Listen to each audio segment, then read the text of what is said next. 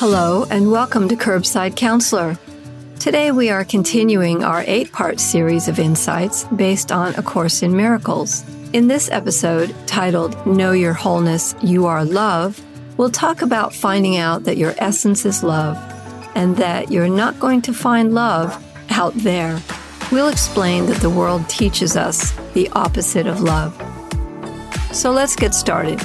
Series one, Episode five. Know Your Wholeness, You Are Love.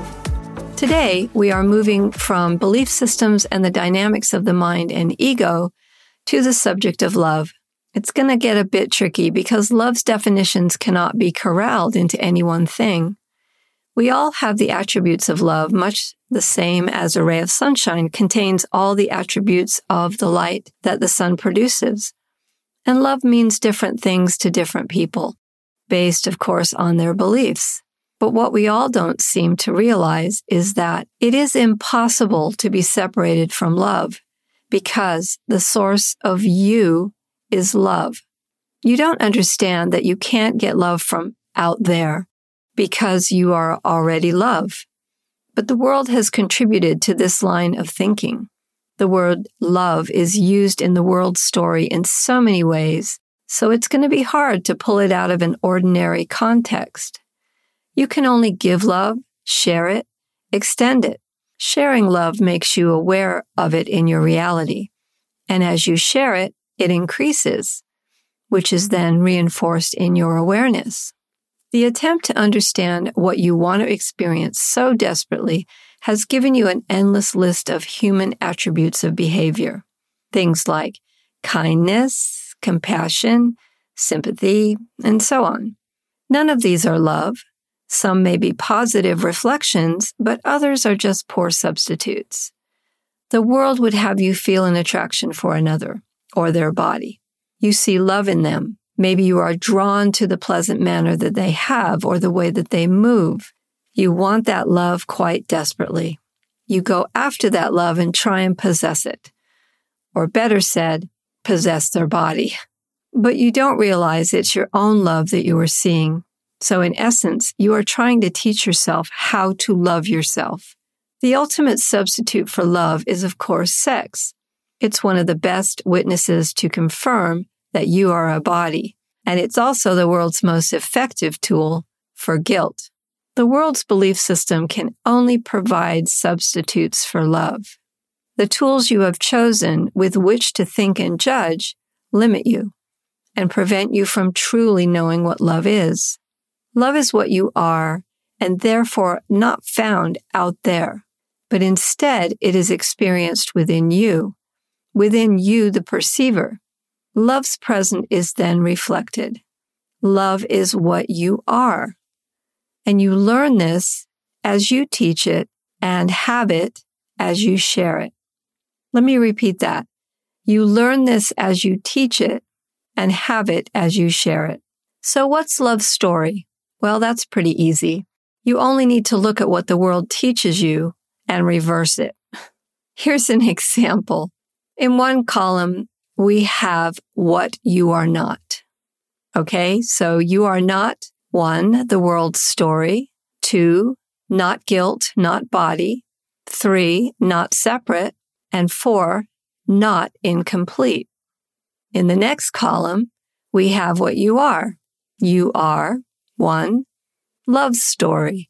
Two, you are innocence. Three, you are spirit. Four, you are one. Five, you are whole. You are an energy that we call love, and it usually can't be explained in human terms when we experience it.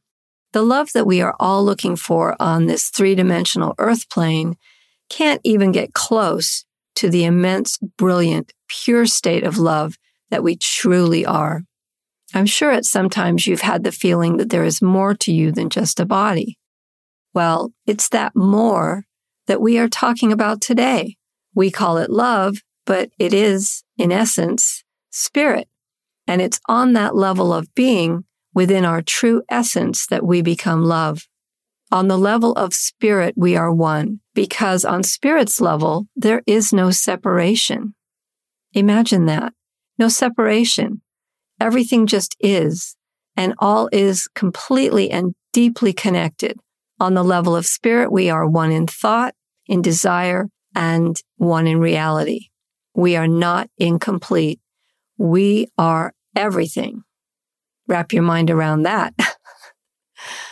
Perception, which is a device of the ego, uses appearance as its source of understanding and guides you on what to do to meet your physical needs.